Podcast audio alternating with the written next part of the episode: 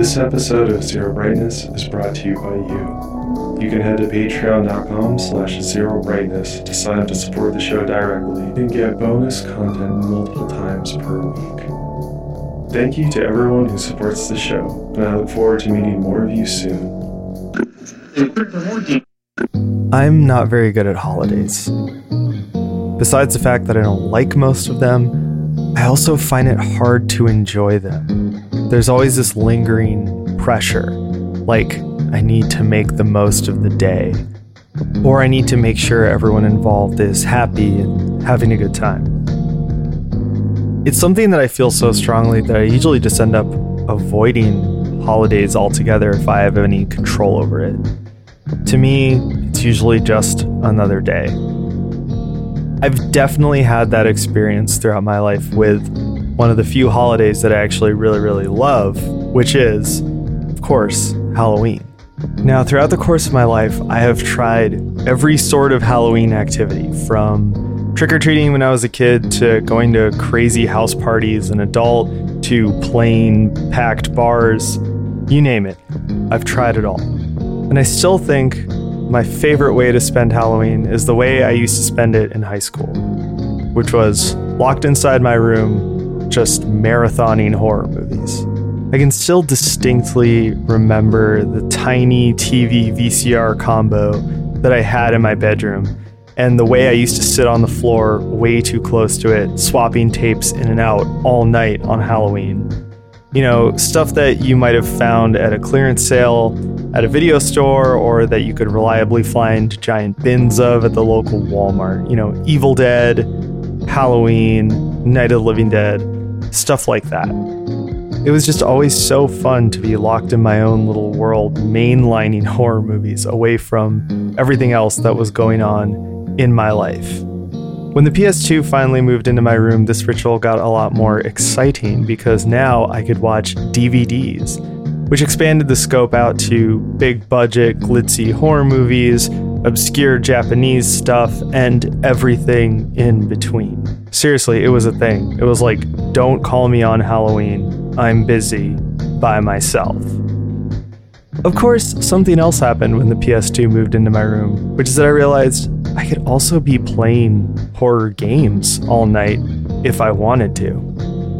And so a new tradition was born that, you know, usually happened alongside watching a bunch of horror movies, which was playing little bits and pieces of these larger macabre adventures that I was so obsessed with at the time and continue to be to this day. So, the premise of this episode, this Halloween special from someone who is notoriously bad at celebrating holidays, is to kind of give you guys a little bit of a feel for that ritual that I think I have perfected over the years. The feel of hanging out with me in a weird, dark basement, watching horror movies, and playing horror video games. So, what I'm going to do is pick some of my favorite second wave PS2 era horror games, talk about them, and contrast them with some of my favorite classic Halloween season movies. You know, the stuff that you just have to watch when the leaves are falling and Halloween is just around the corner. As a disclaimer, games being mentioned in this episode are not precluded from getting their own full length episode. Some of them are actually coming very soon and are already in the planning stages, so don't worry. This isn't a substitute for a full episode about these games. It's just a little walk down memory lane, a way for me to talk about some of my favorites and do something special for the season. When I came up with this premise, one of the first games I thought of was Siren for the PS2. Not just because I played hours and hours and hours of it as a teenager, but also because I think it is one of the most impressively cinematic or cinema minded horror games that I've ever played. If you're not familiar, Siren was a 2003 release from Sony, uh, who developed and published the game. It was directed by Keiichiro Toyama, who is the director of the original Silent Hill, and at the time, this was kind of the big headline of the game. You know, one of the architects of one of the most famous and enduring survival horror games of all time is back to take another stab at the genre. And it really was marketed as sort of like the ultimate survival horror game, something that was going to challenge fans of the genre while also serving as a bit of a throwback to that PS1 era of survival horror. And honestly, I'm not sure if they could have picked a worse way to market this game. Because what Siren actually is, is a total inversion of the classic survival horror style of gameplay. It's one that's super bold and experimental and just flat out weird. The central gimmick powering this is the game's sight jacking system. The idea here is that any character can tune into an enemy's frequency, and it is done like you're tuning an old fashioned radio dial, and look through the eyes of the enemies in a given stage. You use this to see where your enemies are placed and where they are looking because essentially this is a stealth game. You're meant to sneak by enemies and avoid combat and interaction with enemies as much as possible. Even outside of that central mechanic, the game is constantly tweaking and inverting the systems that you'd expect to see in a survival horror game. For example, the controls have this almost Dragon Quest like feel to them, where you're able to pull up an interaction menu whenever you want, and that's separate from the examine button. So you can basically move through the stage, and when you want to pick something up or do a tactical maneuver, you press a different button than you would if you were just trying to like look at something or examine something. When you combine this with the fact that the game has a super dynamic follow camera and the fact that the game actually moves surprisingly fast, meaning that if you're spotted or if an enemy tries to engage you, you need to react quickly. It gives the game a totally different feel from a classic survival horror game like Silent Hill. Now, that's interesting because at first glance, the game does look a lot like Silent Hill. I mean, it's got the same kind of blocky character models and, you know, big loping animation. There's fog everywhere. The game is technically set in a dilapidated village, this time a sort of rustic Japanese one instead of an almost 50s style American one like in Silent Hill. But the way you play the game couldn't be more different than the way you play Silent Hill. The result of that sight jacking mechanic being the central point of the game is that you play it in a really particular way. Like I said, it's a stealth game, but the way that you map out where your enemies are and where they're supposed to go is by looking through their eyes. At the beginning of every stage and at certain checkpoints along the way, you're going to have to stop, dial in all your sight jacking points, map out where you think the enemies are, and then plan your movements very carefully. Once you have that done, you need to just enact your plan as quickly and as efficiently as possible. If you move too slow, you die. If you wait too long, you die. If you make a wrong turn, you die. If you haven't gotten the picture yet, you die a lot in this game. And the way the game is structured, which is also really unique, is set up so that you can die over and over and try stages over and over. The game is broken up into little chunks known as stages each one can last anywhere from like 5 to 15 minutes. You're meant to get through each stage, move on to the next one, and revisit them later as you need to. The stages are also organized into loops and days, and they're uh, graphically displayed on a gigantic and sort of confusing flowchart. The end result is that you're supposed to try to map out how things are moving forward in the story and return to certain points to try them again or achieve hidden objectives in order to advance the overall plot and storyline. It's a super interesting way to organize a game like this, not only because it makes the story even more mysterious and interesting because you don't really have a clear picture of what's going on, but also because it allows them to make stages like hyper difficult and punishing because they know that it's very quick and easy for the player to just restart the stage, try it again, and use what they've learned.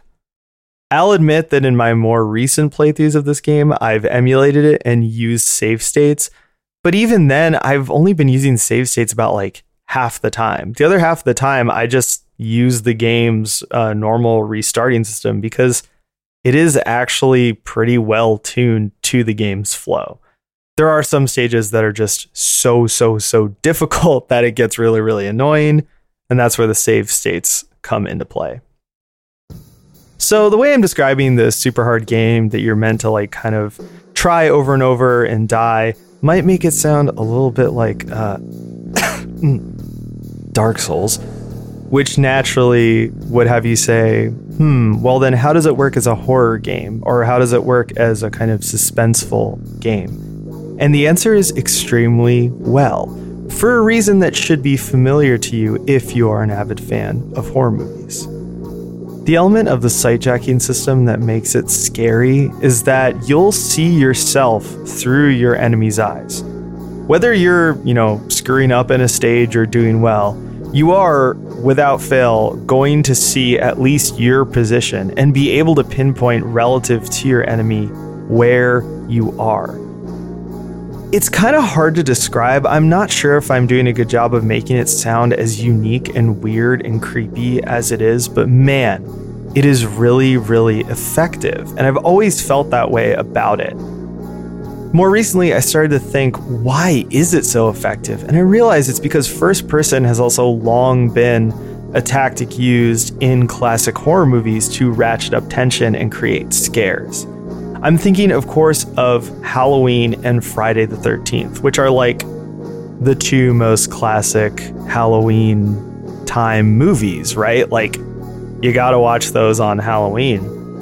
Both movies open with pretty iconic scenes of a killer hunting victims that happen from a first person perspective. In Halloween, it's a pretty iconic long shot, and Friday the 13th, it's a scene that cuts back and forth between campers and a killer. It's a great way to build tension because you know something bad is about to happen, you know what's coming, but you don't know when it's coming. And there's also a disorientation that happens there with cutting between perspectives or watching from a killer's perspective when you know that you're empathizing more with the victims who will appear on screen later. Siren feels like a game built around that core idea.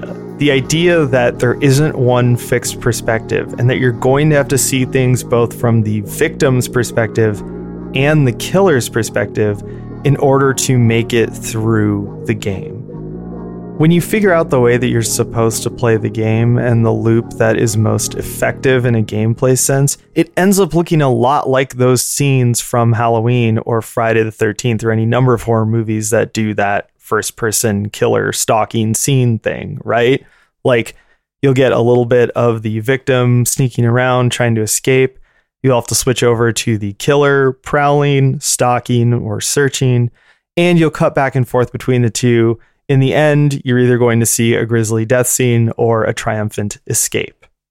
Thinking about it in these terms helped me realize a couple things. Number one, Siren isn't clunky for the most part. It is a little bit clunky, but overall, it's not that clunky. It's really more like it's extremely methodical and it has to be done in a precise way that works. It does really end up making it feel more like a Dark Souls game than a classic survival horror game. However, that first person scare factor really does suck you in. And when you combine it with the game's super, super heavy and oppressive atmosphere, the game creates a lot of tension and dread, much more than any FromSoft game. Another realization I had is that this game is a complete and total inversion of a classic survival horror game. And I think that's why I feel the original marketing of this game was super terrible. Classic survival horror is all about fixed perspective, or at least single perspective. Even if it has a follow camera, like in Silent Hill 2, a lot of the tension and scares are generated from the fact that you can't see what's going on, or you can't see what's coming up ahead. In Siren, you can see what's ahead. In fact, the whole idea is that you can see everything in little bits and pieces. And it's up to you to put it all together into a whole that you can actually use. It feels less like playing a survival horror game and more like editing video. I know this might be kind of weird and maybe a reach for some people, but to me, someone who edits video, playing Siren really, really feels like piecing together a video in Adobe Premiere. Like, you have access to all these different perspectives, all these different visuals, and it's up to you to piece them together, to put them in the correct order, to make sure everything flows smoothly. So, like, when do you decide to stop and page through your different perspectives? When do you decide to make a run for it? When do you decide to stick with that, like, main character perspective? It really feels like editing video in that way, the game feels really, really forward thinking and really, really modern. Revisiting it, Siren feels like a nexus point for all those sub sub genres of horror video games that I've talked about on this show. You know, anti games like Soma or hide 'em ups like Outlast are all inversions of those original survival horror tropes changing those things that the player takes for granted, like how they interact with the environment, or how items work, or the role of combat in the game, really, really drastically changes how the game is played and what the core concepts of the game are. In the aforementioned modern games, a lot of them hinge around just taking something out, like removing combat and replacing it with puzzle solving, or removing item management and replacing it with story. Siren does something similar, but also something a lot more daring and experimental. In a lot of ways, Siren isn't a normal game at all. There are a few parts where it does feel like a normal PS2 action adventure game, but they're very, very brief. And they're always followed up by a section where you simply can't fight back, or where you're given a very slow moving character to weigh you down. They all come back to that core concept of thinking on your feet, being flexible, and being aware of your surroundings and your environment. I think the fact that the devs managed to do that while also keeping that really strong horror element and using a central gimmick that really played up the horror aspect is nothing short of genius. That said, it's pretty obvious why Siren is a cult classic, beyond the fact that it's just super, super weird. It's also really, really difficult. It's extremely obtuse. A lot of its systems are almost impossible to grasp for new players. And that extreme difficulty is going to keep you a bit strategy guide bound as you play through the game. However, I think Siren is totally a game worth playing. That interesting central mechanic combined with the unique structure of the game actually makes it fun to play once you get into the rhythm of it, and the game's masterful use of classic horror aesthetics make it just super satisfying to experience. You know, it's set in this old, decayed Japanese village filled with blood and fog. And the game has a super unique look to its character models. Uh, the faces and facial animations are all based off of like video footage of real people. So it has this really strange, uncanny look to it that's really unsettling, but also really, really cool like I said earlier, the game's a little bit rough around the edges, so sometimes it does look a bit like a PS1 game, but all those textures are super um, high quality and they just look really great. When you combine that with that first person perspective that you're constantly cutting in and out of, it really does give it a feel like those classic horror films. I already mentioned Halloween and Friday the 13th, which I totally stand by, but the game also has a huge inspiration from J horror. Yes, my favorite, J horror. Looking into the inspirations behind this game, I found an interview with Keiichi Toyama where he talks about some of the things that inspired it. He mentions an art exhibit where people put on helmets in order to see from each other's perspective, which I think is really interesting, um, especially when he revealed that the original name for the sight jacking system in design documents was the Sight Exchange or Perspective Exchange system. It's just something interesting to think about. But he also revealed that they wanted to make something distinctly Japanese, and they took some influence from the J horror boom at the time. And I can totally see that within this game. The game uses a lot of like grainy, old timey filtering and effects, which Silent Hill did as well, but in this game they're kicked up to 11. Sometimes during gameplay, definitely when you're sight jacking, and definitely, definitely during the cutscenes. The cutscenes are all slathered in noise and grain and super derezzed to the point that they look like weird found footage film reels. To compare it to Western stuff, it does kind of remind me of Sinister, but when we look towards J horror, you can see that that was a pretty popular aesthetic at that time. Obviously, in foundational films like Ringu, but also in slightly more obscure stuff like Noroi the Curse, which I've talked about many times on this show. It's one of my favorite movies, and it's just like a classic found footage horror film. If you like that vibe, Siren has it in spades. It is definitely more of a conventional video game narrative in many ways. Like it follows this huge cast of characters as they try to survive this hellish experience they're all stuck in, this weird, never ending night, etc., etc., etc. But through the presentation and the aesthetics, it manages to have a much more cinematic feel to it. It manages to conjure up images of all these different films that I've listed. Everything from Halloween to Noroi the Curse. That's a pretty huge swing. And returning to the game, I found that super, super impressive. The fact that this weird, little, obscure game could do all of that still blows me away to this day. And, you know, to cut the people who came up with the original promotional campaign a little bit of slack, I do think there is something really important and enticing about how difficult and punishing the game is. It came out in 2003, which is at a time when survival horror was kind of softening a little bit. We're moving away from the original Resident Evil design, where if you use too many items, you're unable to beat the game, and more towards something like Silent Hill 2, where you could bump down the difficulty and kind of cruise through it. Siren really stands out as a game that is super punishing towards the player and demands you to do it right and to do it over and over and over.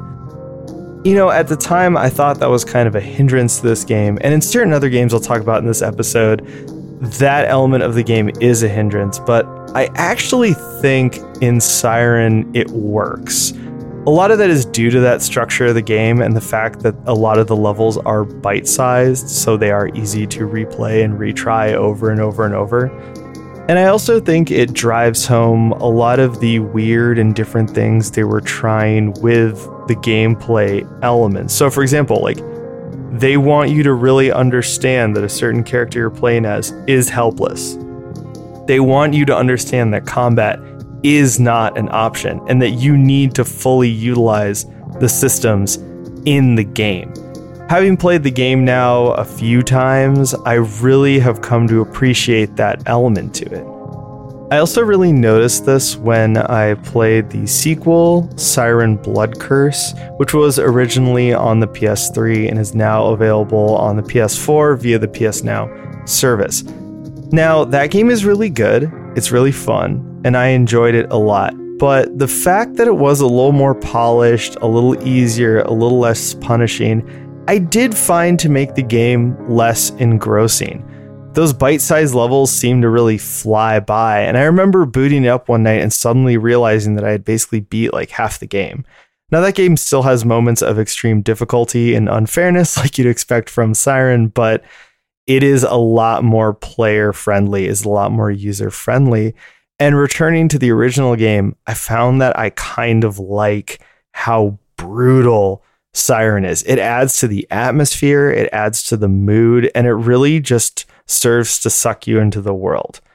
Now, once again, I am super obsessed with FromSoft games now, and it's a new thing for me, and I'm all high on the FromSoft pill, so maybe take this all with a grain of salt, but you heard it here first.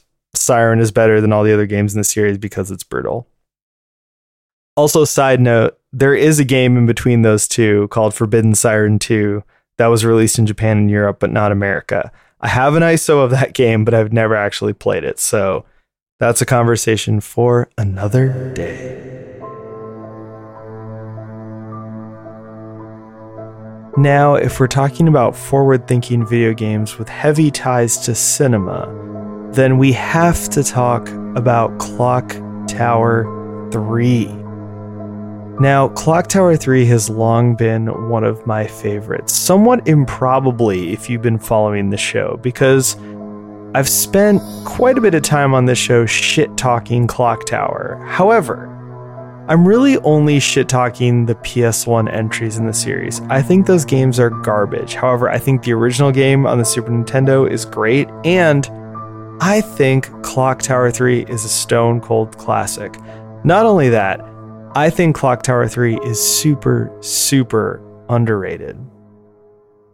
Clock Tower 3 is a very, very weird game that a lot of people have not played. However, at the time of its release, it was a very big deal because it was essentially a big budget Hollywood reboot of the Clock Tower franchise. Clock Tower came out of the gate really strong with the original on the Super Nintendo, which pushed the limits of that console to deliver a really unique point and click horror experience that was heavily, heavily inspired by the films of Dario Argento. But soon after, the series kind of descended into the muck. The PS1 entries were janky, weird, not very well put together games that, despite garnering a cult following, are just not very good games. The series went into hibernation for a while, and when it reemerged, it was with a big, splashy entry, known in the West as Clock Tower 3. Now, the numbering here gets kind of confusing between the Japanese and American entries. This is actually the fourth game in the series, but we're going to call it Clock Tower 3 because that's what it's called, dude. Clock Tower 3 has a bunch of unique things going for it that make it stand out from the pack. The first thing you might notice if you are a film buff is that it is technically directed by Kinji Fukasaku, who is a legendary Japanese director, most famous for the film Battle Royale. Now, I'm pretty sure everybody knows what Battle Royale is, but that's the 2000 J horror film that saw a class of high school students pitted against each other in a survival contest um, slash battle to the death.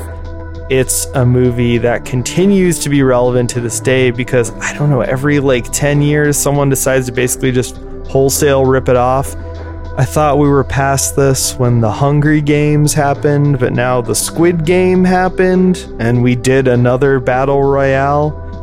I don't know, man. Looking forward to the next weird Battle Royale rip in 2031. I'm sure that one's gonna be great, and I won't watch it. Kinji Fukasaku also directed Tora Tora Tora and Battles Without Honor and Humanity, aka the first in the Yakuza Papers series, so we are dealing with a super heavy hitter here.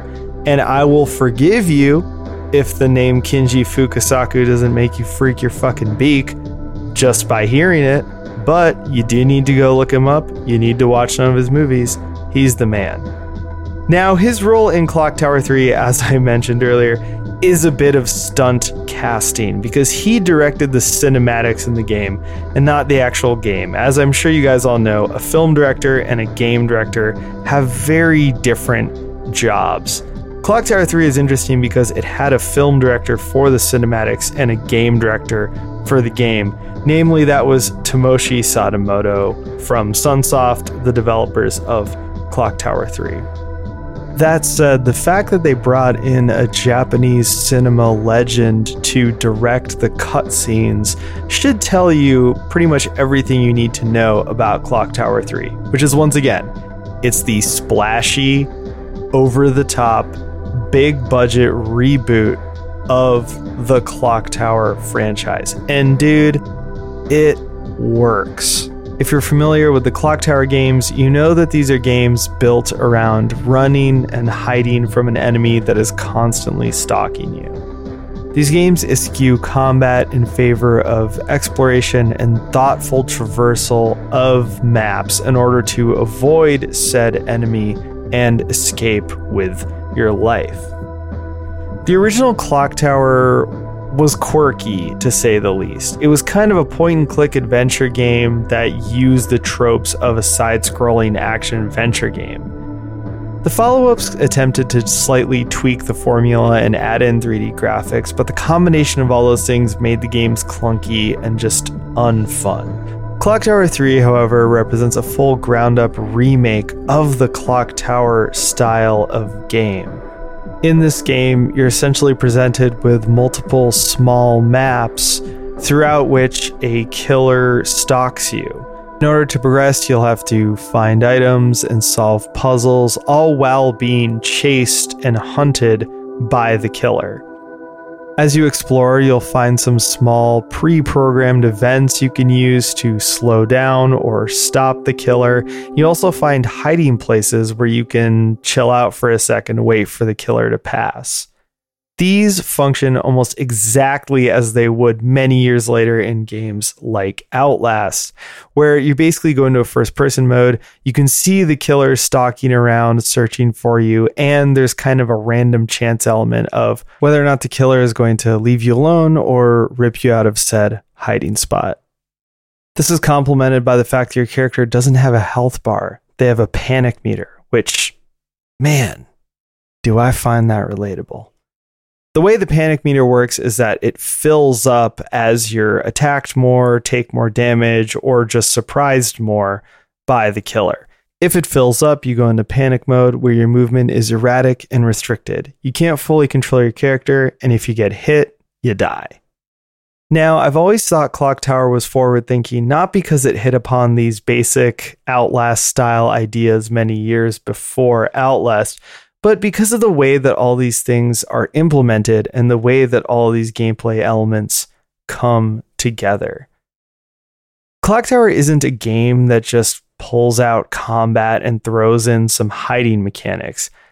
Instead, it combines more traditional survival horror puzzle solving and exploration with the feel of a tense chase sequence to make a game that is, at the end of the day, just super, super intense. Clock Tower isn't a game that is overly scary or even overly difficult, but every moment of Clock Tower is tense. The fact that you're being hunted and chased, and even if the killer lets up, you know, that they might bust through a door at any moment, gives the game a super high tension feeling. And it's one that not a lot of other games can match. It's also easy to see why. There are elements of Clock Tower 3 that could become really, really repetitive and dull. Like in certain areas, you can kind of get stuck in a loop while the killer is chasing you. Even if they leave you alone, they'll come back. You find yourself continually hiding, going through doors, running away in a way that's really dull and unfun. However, when the game is actually firing on all cylinders, it's so tense and it's so scary that there are very few games like it. I think the secret sauce to Clock Tower 3, the thing that really makes it stand out, though, doesn't really have anything to do with the gameplay.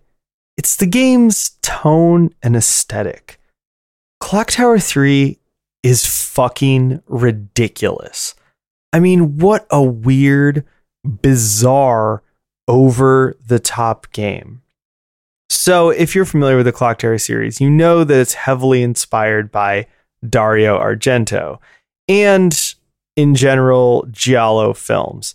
These were Italian slasher, murder mystery type movies, many of which had a super striking aesthetic. They were really popular in the 60s and 70s, so there was a lot of bold, technicolor visuals and really creative, almost theatrical or stage style framing. A lot of chiaroscuro, light and dark, crazy colors, etc., etc., etc. The first few Clock Tower games played as almost direct remakes of specific films from Argento's oeuvre while pulling in influence from other Giallo movies. Clock Tower 3, however, flips this on its head. Like I said, and I'll say it again, it's the big budget Hollywood reboot of a clock tower game. It's also one that pulls in a wider European influence. So, in addition to the Argento influence, we also see a huge influence from Hammer horror films. if you're not familiar with Hammer, this was a British company that pumped out iconic yet low budget horror films throughout the 60s and 70s. They're most well known for their Dracula films, which starred Christopher Lee as Dracula. However, they have a ton of crazy movies weird, obscure, some amazing, some total garbage.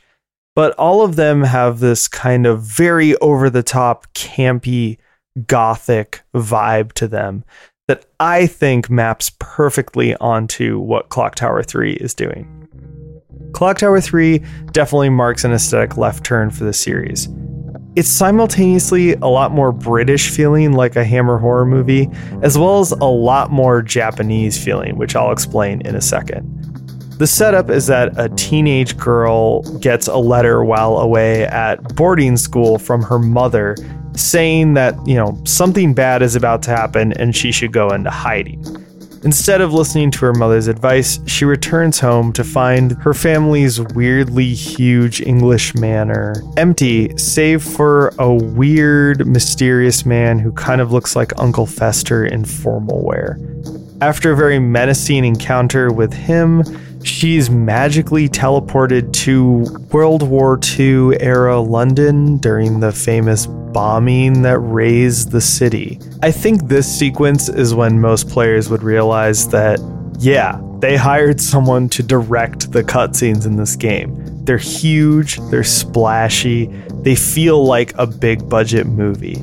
Sure, they're done in the style of a PS2 game with all the technological limitations that that entails, but they're super impressive. And especially at the time, I remember being blown away by the cutscenes in this game. After that, you're introduced to the core loop of the game, which is basically that the protagonist, Alyssa, needs to move through each map that she's teleported to, evade the killer while solving the central mystery of the map that usually involves bringing closure to a ghost that is stuck there due to unfinished business. There are also smaller ghosts there that you can help by finding their personal belongings and returning them. This element of the game introduces one of the first super ridiculous things you'll see, which is that the game almost has this ghost whisper element to it where, like, you're trying to help these lost souls and the cutscenes after you help them are super weird and cheery and positive in a way that seems really unexpected when contrasted with some of the brutal violence in this game. Once again, that Argento influence is still super strong. So you'll see a giant guy with a hammer just straight up murder a 12 year old girl. Like, yes, that happens. Also, you'll see that same ghost ascend happily to heaven while waving at you cheerily. Man, it is weird. Weirder yet is something that happens at the end of each of these stages where your character kind of undergoes a quasi Sailor Moon style magical girl transformation and fights the killer in a very weird and unexpected boss battle. So yeah, I said this game doesn't have combat and for like 90% of it it doesn't, but it has these weird little boss battles and before each one, your character gets a magical bow and arrow and is then tasked with taking out the killer who you just spent, you know, around an hour running and hiding from and just being totally terrified by. Yeah, I don't know what to say. It's such a bizarre choice, but it also feels like perfectly in line with what's going on in this game. Another thing you'll notice about some of the interstitial cutscenes is that despite being once again very competently directed and having a lot of like technical muscle behind them, some of them come off as really, really odd and goofy. The game has a lot of mocap, and some of it looks really good, and some of it looks really ridiculous. There's one scene early on in the game that really stands out where like one of Alyssa's old classmates shows up. It's so over animated and over the top that it feels like it's supposed to be an anime cutscene, but rendered in this, once again, quasi realistic style. It's so fucking weird, man. And like, I feel like that's the really Japanese element that I alluded to earlier. There are some really over the top elements of action and comedy that you might see in an anime or in an anime adaptation uh, that show up in this game and give it a really, really strange, unreal vibe.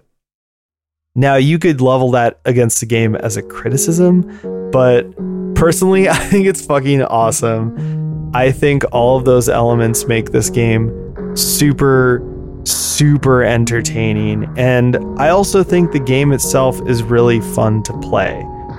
I think despite being a game that is trying to stress you out and trying to push you to your limit while playing it, the game is kind of breezy. All the systems in the game work really well. The controls are really good. It uses single stick relative controls, which a lot of other horror games at the time were either not using or just experimenting with. I know Fatal Frame 2 and 3 both use that control style for reference. And yeah, it just makes the game kind of a joy to play. I'll also say once again, shout out to anyone emulating it because you can also use save states and save yourself a little bit of time with some of the more frustrating parts of the game. I also, once again, want to say that I have a huge amount of respect for this game for figuring out that you can't just delete combat from a horror game and expect it to work. You have to replace it with something. And I think that in Clock Tower 3, part of the magic of the game, the glue that makes everything come together, is that pure tension. Just how relentless the enemy is that's stalking you, just how tense the exploration and puzzle solving in the game is made by the presence of that enemy the fact that the game is always pushing you forward, it has such a powerful momentum and it has such a great feeling of suspense and terror. I think this is also why it pulls off its film references so masterfully. Like, it's not just a game that nods towards Argento films like Suspiria or Phenomena, or nods towards like Hammer horror movies, or nods towards anime it actually gives you the feeling of watching those movies in the same way you might see something really gruesome or shocking on screen and gasp, or the same way that a lingering shot can build tension. This game really winds you up and tries to get under your skin by ratcheting up that tension more and more and more. And it's super successful. You know, it's not a very long game it's not a very complicated game, but I think it does what it does so well that the time you spend with it is time well spent. Another personal favorite of mine is Fatal Frame 3. Fatal Frame 3 is a really odd game. It's both the endpoint of the original trilogy and the end of that original run that fans of the series like myself hold in super high regard. And it's also kind of where the series started to go off the rails. At first glance, Fatal Frame 3 doesn't really do much with the core mechanics of the series. In fact, it feels kind of old school to a fault there's some callbacks to the first game, like removing auto aiming until you unlock it later in the game. There's also a lot of environments that return from the first game, and with them, the cramped design that relies very, very heavily on fixed camera angles. I don't know if it's a feel or a visual design thing, but going from 2, which I played not that long ago, to 3 feels like stepping back in time to the PS1 era, especially in terms of how many fixed camera angles there are and the way that you need to rack your brain to navigate them with the game's relative control style. It makes the intro of this game kind of weird and a little bit hard to get into but once you move past that, you see that this game is actually kind of brilliant. The big change to Fatal Frame 3 is in the game's structure and story. The game is now broken up into stages that take place in dreams, in between which you'll be going back to your house to do tasks that both move the story forward and serve as a little bit of a slice of lifestyle reprieve from the main gameplay. Those dream sections are largely what you'd expect from a Fatal Frame game, especially if you've played the first and second entries in the series, but mixing them up with somewhat lighter and more slow paced gameplay works so, so, so well in this game. And it's really, really unexpected. Like, I think Fatal Frame 2, which is still my favorite in the series, worked because it just kind of fully immersed you in this dark and dreamlike world where the future and the past were laid on top of one another. And in Fatal Frame 3, it initially seems like they're kind of trying to subvert that by breaking your immersion, by pulling you in and out of those sequences. But the way that it helps the game's pacing is huge. Some of those sections in 2 that could kind of drag on just don't in Fatal Frame 3. This is especially noticeable because you'll be revisiting areas from the first two games and plot lines. So you'll be seeing a lot of familiar things. You'll be reliving some things that you've already seen, but through either a slightly altered or totally different perspective. And man, it just works so, so well a lot of the things that it pulls from the first game are also done really, really well. Not only the reuse of areas with subtle tweaks, but also the return of the lore binder.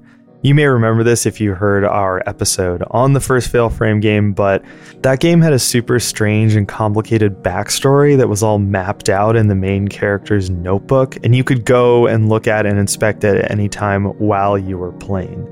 That returns in Fatal Frame 3, which is great because the narrative in this game is completely insane. It's basically a plotline that wraps up all three games into one coherent universe and unveils new information about the stories of the previous games. The setup is also simple yet effective. The main character, or seemingly the main character of the game, is Ray, a photographer who had recently lost her partner before the start of the game and right at the start of the game starts to experience weird paranormal phenomena. Namely, she finds herself teleported into a weird otherworldly manor to which she returns every night when she goes to sleep. She also appears to be wrapped up in a curse tied to said manor and the maidens of that manor, which should sound pretty familiar to anyone who's played Fatal Frame 2. Now, despite the mechanics of this game not being much improved over previous entries in the series, the visuals and the presentation are hugely improved. And that goes deeper than just graphics, although the graphics in this game are great. It's actually the way the story is presented and the cutscenes are directed. Just like in Clock Tower 3, it's immediately apparent that there's been a huge bump in quality in the direction of the cutscenes. I mean, the cutscenes in this game are awesome, and that's coming from me, who famously hates cutscenes. The use of effects, the weird otherworldly pacing, and the scares are all fantastic. It really does feel like you're watching a Japanese horror movie in between playing a Japanese horror game. I also think that those cinematic moments hit super hard because of the change in pace to the game. The way that you unravel the central mystery of the game is so much slower and more methodical as compared to previous entries in the series that it does make it feel much more like a real J horror movie. I know I've talked about this movie a lot, but I feel like this game really gives me the same vibes as the first few Ju-on movies, right? There's the two made for TV films and then the first theatrical film and its sequel. Those are usually referred to as Ju-on, Ju-on 2, Ju-on the Grudge, and Ju-on the Grudge 2. My favorite of those is Ju-on the Grudge, the first theatrical film, because it's just such a great story. It's so tightly wound and well told. And just like this game, it finds ways to intersperse more normal dramatic moments or slice of life bits with really, really crazy, insane, and horrifying stuff. Also, like this game, it's a haunted house tale that plays with time and space and has a huge dose of surrealism dropped into it. I think that's one of my favorite things about Ju-on the Grudge is that when you get to the end, you realize that there's like a time loop component and things are often laid on top of each other in a way that really, really reminds me of every Fatal Frame game, but especially Fatal Frame 3. Anyone who's played this game knows that the storytelling is super elegant. Now, despite having some clunky dialogue, some pedestrian cutscenes, and the beginning of the series, like slightly horny vibe, it's not super strong in this game, but it's definitely there. Despite all that, the storytelling itself is very, very elegant. Like I said, it finds a very slow and methodical way to unravel the central mystery and bring the player into it so they feel like they are unraveling that mystery themselves, while at the same time also managing to make something that's really dense, complex, and multi layered. I mean, basically, at the center of the story, there is a character who is trying to figure out what happened to their partner who disappeared. There's another character who has a similar storyline that we already saw play out in the first game. And there's a third character that kind of ties them together. On top of that, there's also auxiliary characters, small pieces of lore, and just a whole bunch of stuff for you to keep track of in that notebook. I think it's genius because it isn't just trying to take influence from something like J horror or those movies that we're all familiar with. It's trying to actually give you the experience of playing one of those films, and I think it does it super, super well. The slice of life stuff and like wandering around your house, taking pictures of your cat, etc makes the game feel more like a film where you might see those aspects of a character. It's not just always go, go, go in a horror movie, and specifically in a J horror movie. Another element of J horror that I think Fatal Frame 3 does better than any other horror game from this era is surrealism. When we talk about movies like Ju-on or Ringu, which you could also compare this game to, we talk a lot about the nuts and bolts of them, the stylistic choices, and we talk about them sort of as haunted house or ghost movies. But in my opinion, part of what makes J horror so special is that it has this really, really dark surrealism to it that we don't see in every genre of horror film.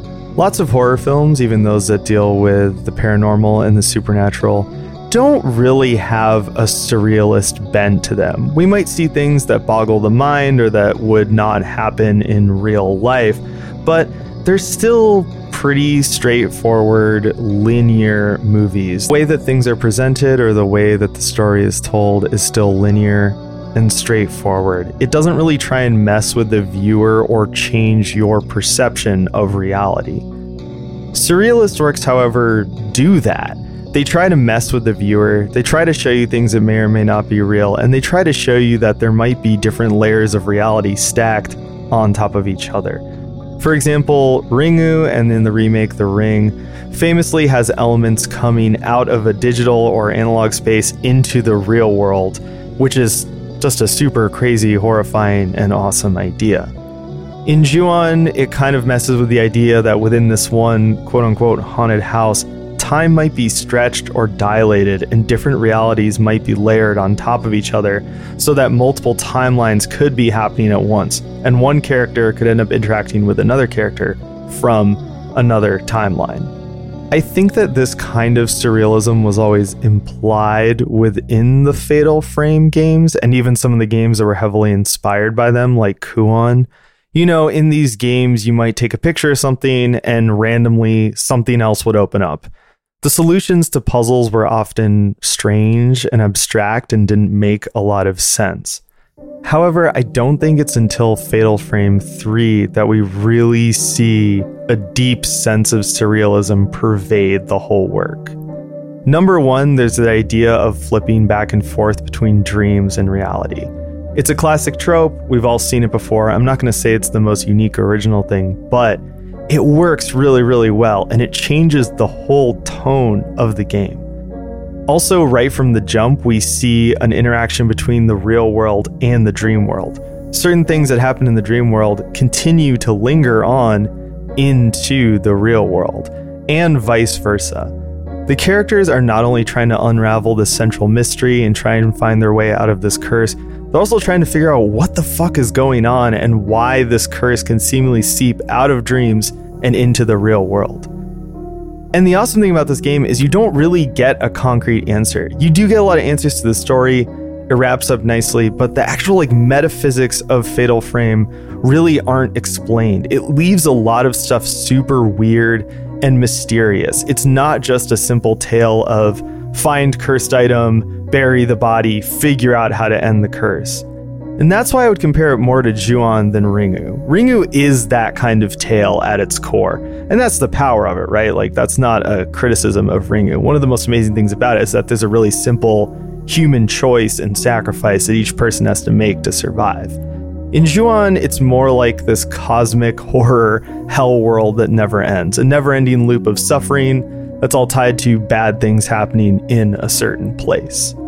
If you like that kind of story, Fatal Frame 3 does that really, really well. It feels like a J horror movie. Maybe one that doesn't have like a huge budget or the greatest director in the world, but it's super fun to experience. And there are some really good emotional beats and really good points in the story that land very well.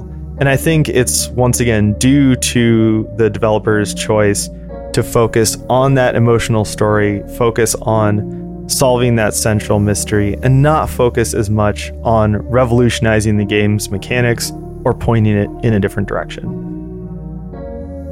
This was a really fun game to revisit for me, not just because I love it, but because we're about to get a Fatal Frame 4 reissue, I believe, on the Nintendo Switch. That should be out by the time this episode is out. So, you know, a lot of people have differing opinions on that game. I'm excited to play it, but either way, if you do want to try a game that feels like a crystallization, if not a perfection, of the original Fatal Frame style of game, you can't go wrong with Fatal Frame 3. And if you're a J horror head like myself, this one's a no brainer. You've got to play it. All right, let's do one more. Rule of Rose. Rule of Rose has been a pretty legendary game since its release in 2006, although it's been for different and varying reasons. Now, before it was released, it actually garnered a bunch of controversy and even got banned in Europe, which immediately made the game kind of a collector's item and a bit of a cult hit. Now, I really do mean collector's item because the print run on this game was super, super low. I remember before it came out, I had seen previews and I was super psyched because in 2006, there were not a lot of old school survival horror games coming out. And at that time, I was actually working at Electronics Boutique and I knew that the pre order system was really bugged. So I put in a bunch of fake pre orders to try and get one copy of the game shipped to our store because that's kind of how they would do it. Like, if there was a release coming out and your store didn't have enough pre-orders, they just wouldn't send you the pre-orders that you got, and you'd have to send people to other stores. So I put in like 10 pre-orders of this game and got one single copy that showed up at the store and I didn't get called or anything. I just showed up for work and I was like, "Oh shit, it's Rule of Rose." The rarity of the game combined with the fact that it was banned made it like immediately accrue value, something which it would continue to do over the next decade plus. And now the game is, I think, worth like almost a grand. Super crazy.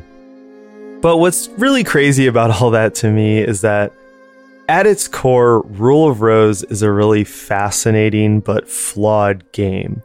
It's not like a lost masterpiece that everybody needs to play, and it's also not just like a shitty game that's famous because it's rare. It's somewhere right in the middle between those two poles, and it's always been a little bit of a pet obsession of mine and something that I've been continually fascinated by. So, Rule of Rose, hmm, it's kind of hard to describe on any level. It's a really, really weird game. But let's talk about the tone and the aesthetic first, because I think that's a little bit easier to describe.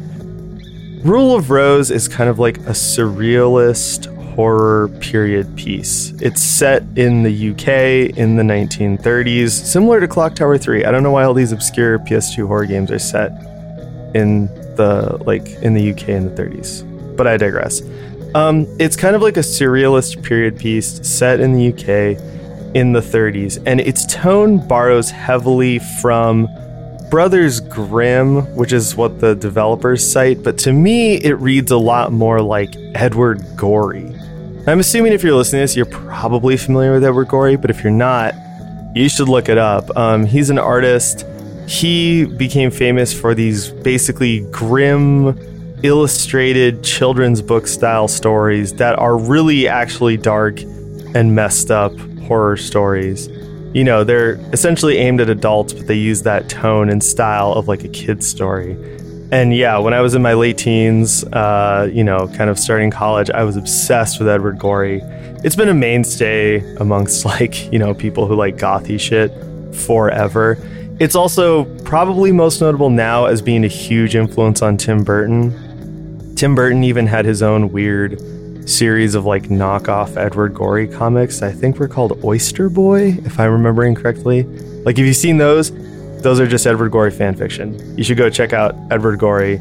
You know, he's got a bunch of books. Um, they've been collected and reissued many times over the years. They're great. But the whole point of it is to kind of use the tone and style of a children's book and specifically like a fairy tale or a morality play um, to tell a horror story. And obviously, those original Brothers Grimm stories that developers cite were kind of like the origin point of that style, which is namely stories that were aimed at children as morality tales, but that were super dark and horrifying and used horror and terror as an inspiration for children to learn the morality of the story. So, when you wrap all those things together, you kind of get the tone and style of Rule of Rose, which is that it has this very gothic and ornate style that mixes in the kind of arch storytelling and complex framing of a fairy tale with also the visual aesthetic of something from the 30s. You know, you could think of like Boardwalk Empire and the way that everything was kind of like ornate, overdone. There's elements of Art Deco and Neo Gothic. Um, everything is just very, very ornate. And it's just awesome. It creates such a great vibe, just like from the very beginning of the game. The fact that you're seeing these kind of rustic environments that are also very beautiful and gothic mixed with a storytelling style that loves to use voiceover, text on screen, cinematics.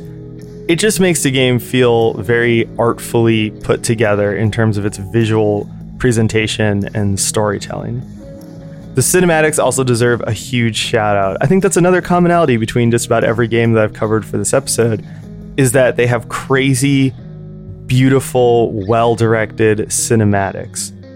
I think one interesting thing about this time in horror games and specifically in survival horror games was that as we got to the end of classic survival horror, devs were not trying to necessarily marry the gameplay to the cinematics, but they were trying to push both in different directions. So you get a lot of games that have some pretty old school gameplay, but have these super beautiful, well directed, forward thinking, and at the time very shocking um, cinematics. So games like this and Fatal Frame 3 almost are more fun to watch than to play um, because those cinematics are so, so, so good. And to me, they always felt like they were kind of on another level from the gameplay. Also, like Fatal Frame 3, the storytelling in this game is fantastic. Rule of Rose has a crazy, crazy story. It's one that takes a long time to digest. It's a lot to take in. It is legitimately very shocking and disturbing at times. I think, although the game was definitely unfairly banned in Europe, um, the claims made against it that it showed some sort of like sexual situations involving children were just not true. And if you play the game, you see that that like isn't true. However, the game is openly like cruel and disturbing, and it's constantly messing with the player and showing them things that are legitimately upsetting. Like, there are scenes of kids bullying each other that kind of veer into the realm of torture. there are scenes of animals being tortured. There's a suggestion of animals being killed and people being killed in ways that are just really cruel and unusual and just flat out fucked up. Like, it's a very disturbing game, but also at the core of it, it's a super, super interesting game. And I think it actually has something interesting to say or something interesting to present the player.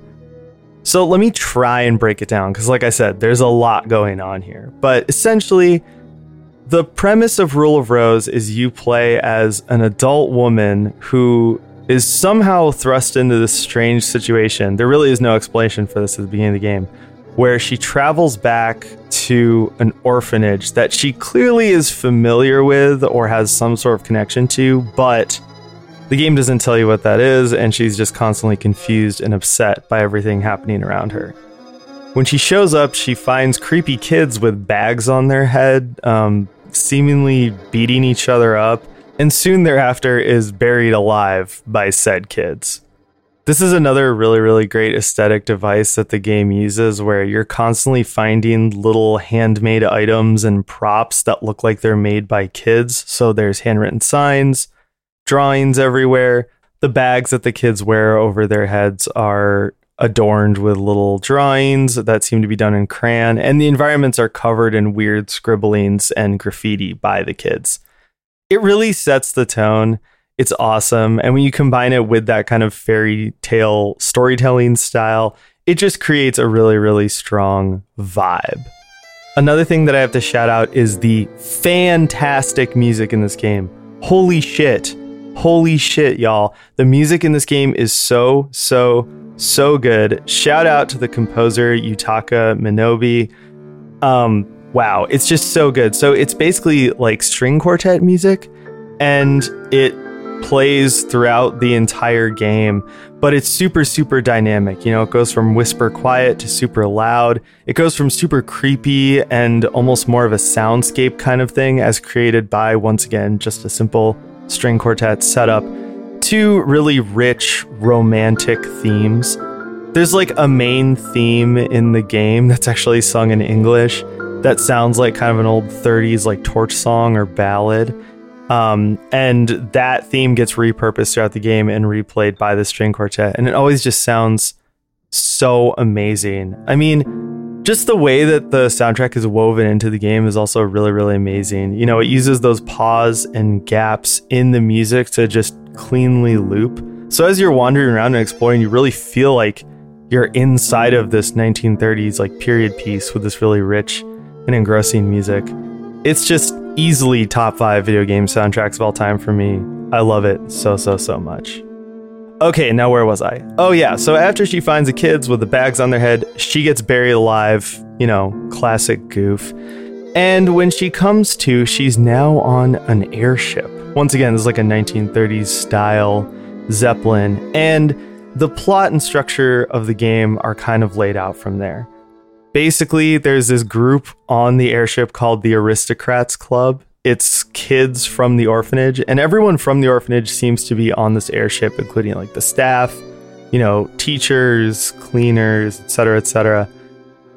And this club seems to be a weird pecking order or caste system for the kids in the orphanage, modeled after real world socio political ideas. So you see terms like bourgeoisie and like, you know, titles like Duchess that actually appear within the class structure.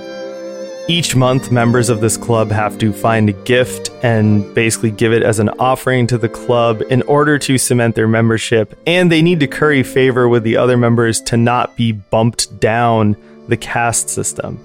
This is basically the central drama of the game. The characters fighting with each other, trying to outsmart each other, and just getting into fights with each other, etc., etc., etc. But there's also this element of punishment that rears its head over and over in the game. Just like in the intro, when you are buried alive by the kids, those sorts of torturous punishments are meted out by those at the top of the aristocracy throughout the game. And those are the scenes that got this game banned in Europe. You know, like a scene where a kid rubs another kid with a dead rat or, you know, just scenes of kids hurting each other and committing violent acts against each other.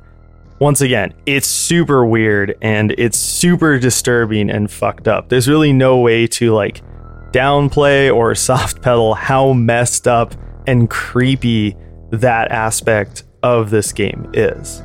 But once again, it's also wrapped up in really, really good storytelling that has a point at the center of it. Now, to talk about the storytelling for a second, I think there's so many cool things that this game does. One of my favorites is that it uses that storybook or fairy tale style to create a really strong sense of dread within the game. So, one thing that it does, for example, is that it will give you a storybook at the beginning of each chapter.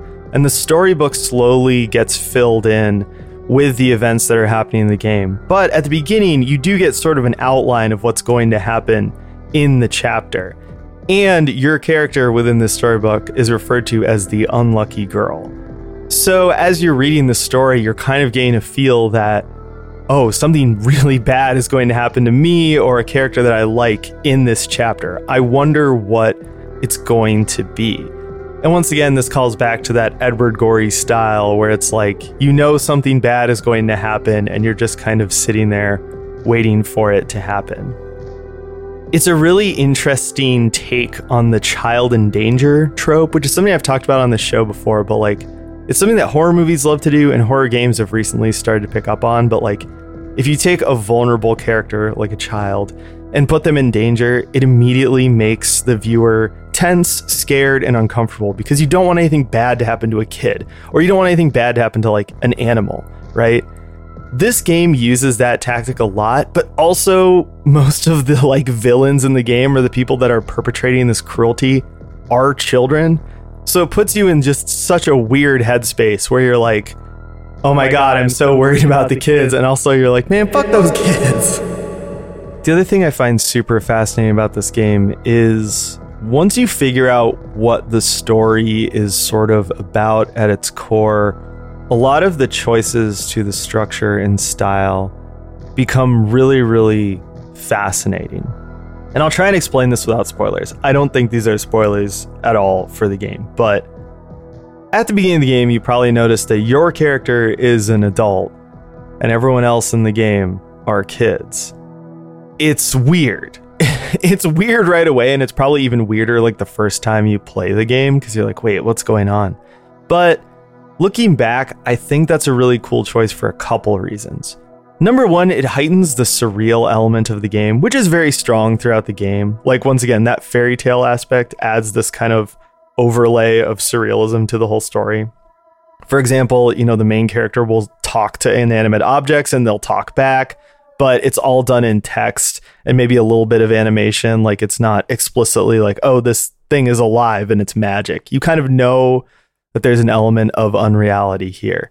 And that unreality is only heightened by having the main character be an adult and everyone else be kids. It reminds me a lot of the TV show Pen 15, if you guys have seen that show.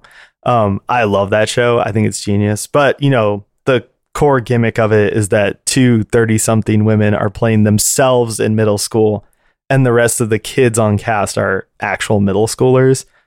There's just this weird, disconnected unreality to it that actually manages to heighten the story and make it better.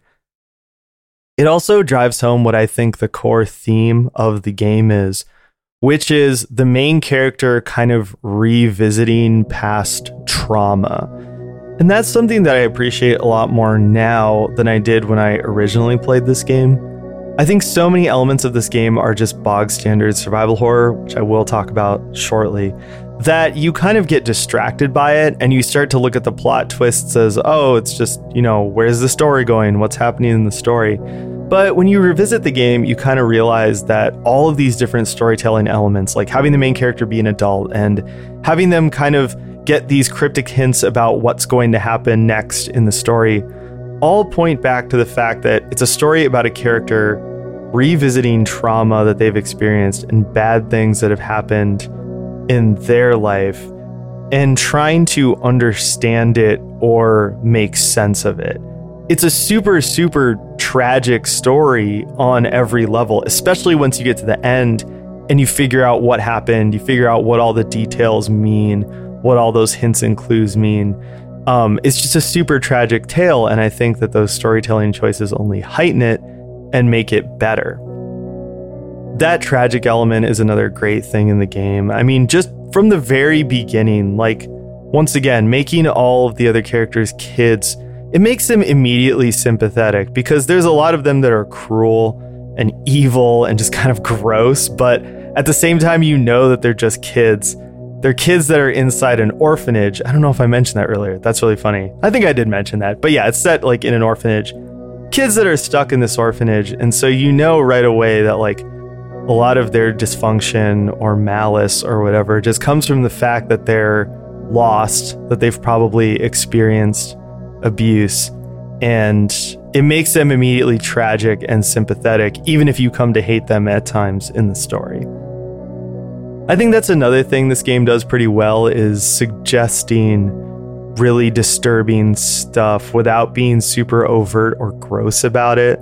Like there are abusive headmasters, there are abusive staff, and it is suggested that they did abuse in some way or another the kids in this orphanage, but I th- they kind of use allegory, they kind of use that fairy tale setting and style to suggest it without showing anything or even like explicitly being like, oh, this, you know, is this, or kind of showing any gross scenes of assault or anything like that. Like, they toe the line and it feels like they do it because they want the storytelling to be good, not because they're trying to get that, you know, rating they want from CERO or whatever. And clearly they, they didn't get the rating they wanted from Western review boards. And yeah, they ran into a lot of trouble because of that.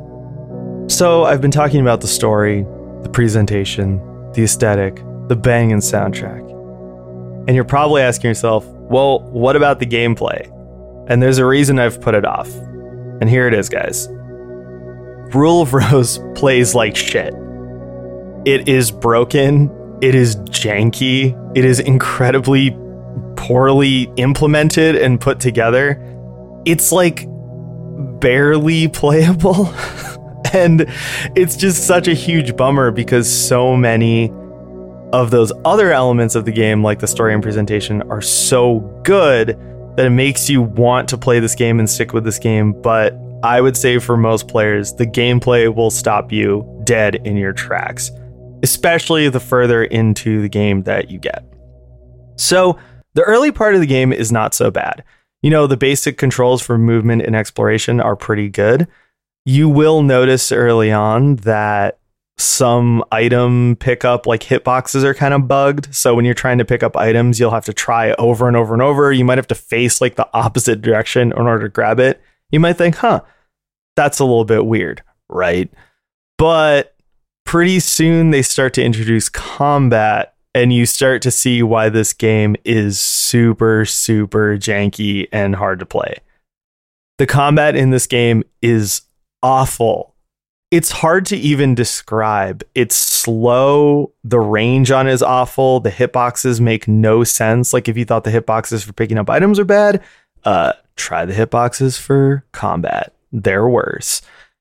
And it just totally derails the game. Uh, I remember playing this game for the first time and getting to parts where there's heavy combat and wondering why? Why would they put this in the game? Why would this be an element of the game? Because it is awful. There's no way to defend it. There's no way to defend it as a choice. I won't hear it. It is absolutely awful.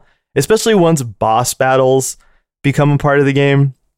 Oh my god, you guys. It's it's unbelievable. It's like absolutely unbelievable how terrible the boss battles are, how difficult they are, how just nonsensical, to use that word again, they are. Like you're trying to aim and attack an enemy, and it just makes absolutely no sense. Like it's worse than the original Resident Evil by quite a bit. And that's the game that started the genre. Like, how 10 years later can you just do it so much worse? I I have no clue. It is truly, truly awful. And that's not the only problem with the game. It's definitely the biggest and the one that will probably make you put it down or walk away from it forever, but it's not the only one. The game also is very frustratingly slow paced. I think if you're a veteran of survival horror, it won't be that big a deal. But even in the early chapters, when you're just exploring, finding items, solving puzzles, etc., the fact that the game is so animation heavy, the fact that moving between areas is so slow and so cumbersome, does make the game kind of off putting. I did find that playing this game again with save states was really, really nice because it sped up the game. It allowed me to take breaks whenever I wanted. And I do think that made the game a lot more fun to play and a lot more enjoyable. It also makes those boss battles so, so much easier. I mean, I think the most frustrating boss battles in the game are made a lot a lot more doable when you can just reload from a good save state rather than having to go back, reload your game, do the walk of shame back to the boss, die again, etc., etc., etc.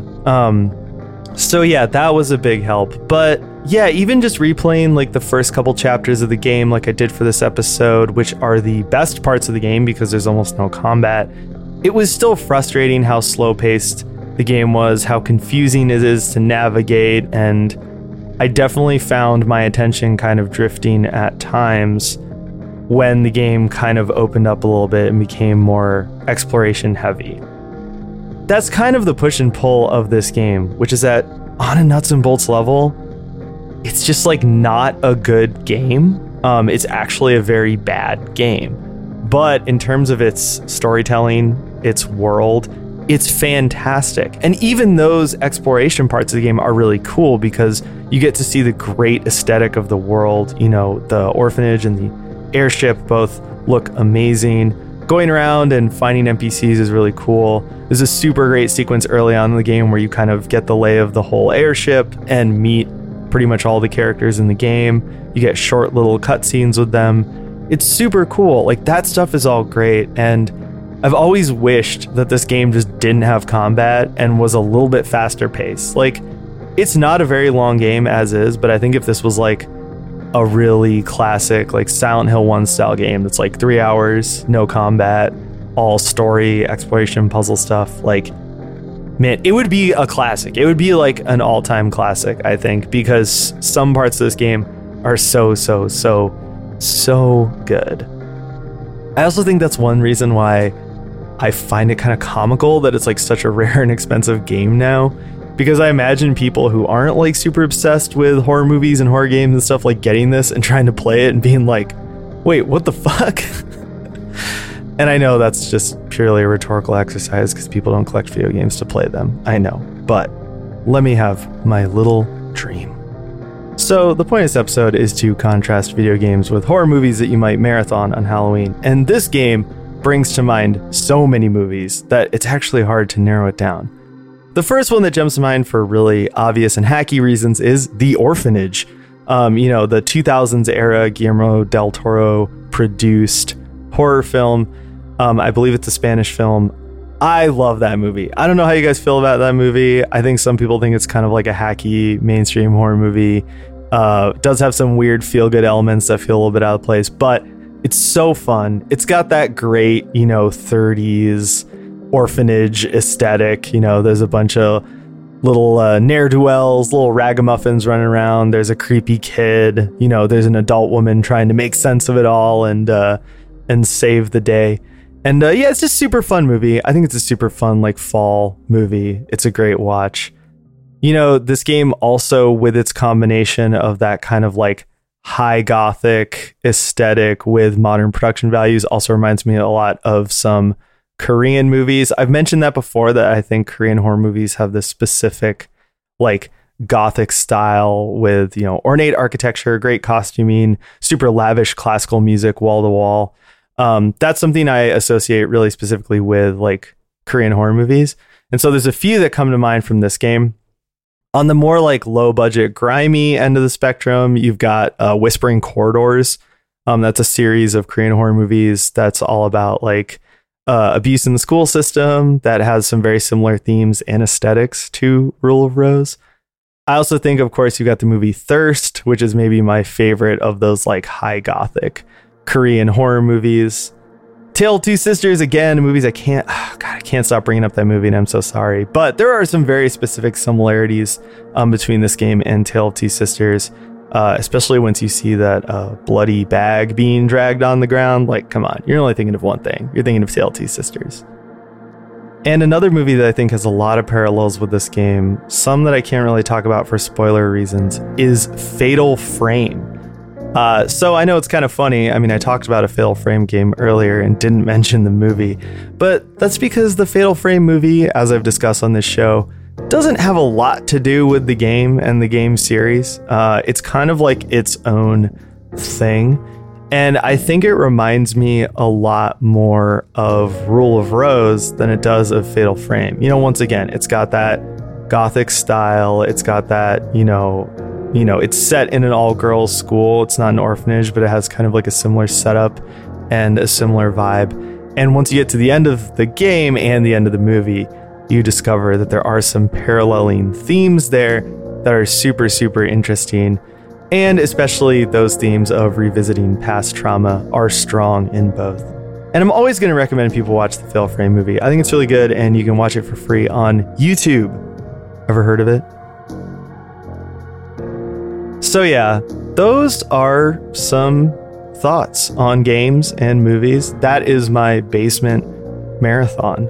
Uh, I hope you guys enjoyed it. I enjoyed doing this. I think it was a lot of fun.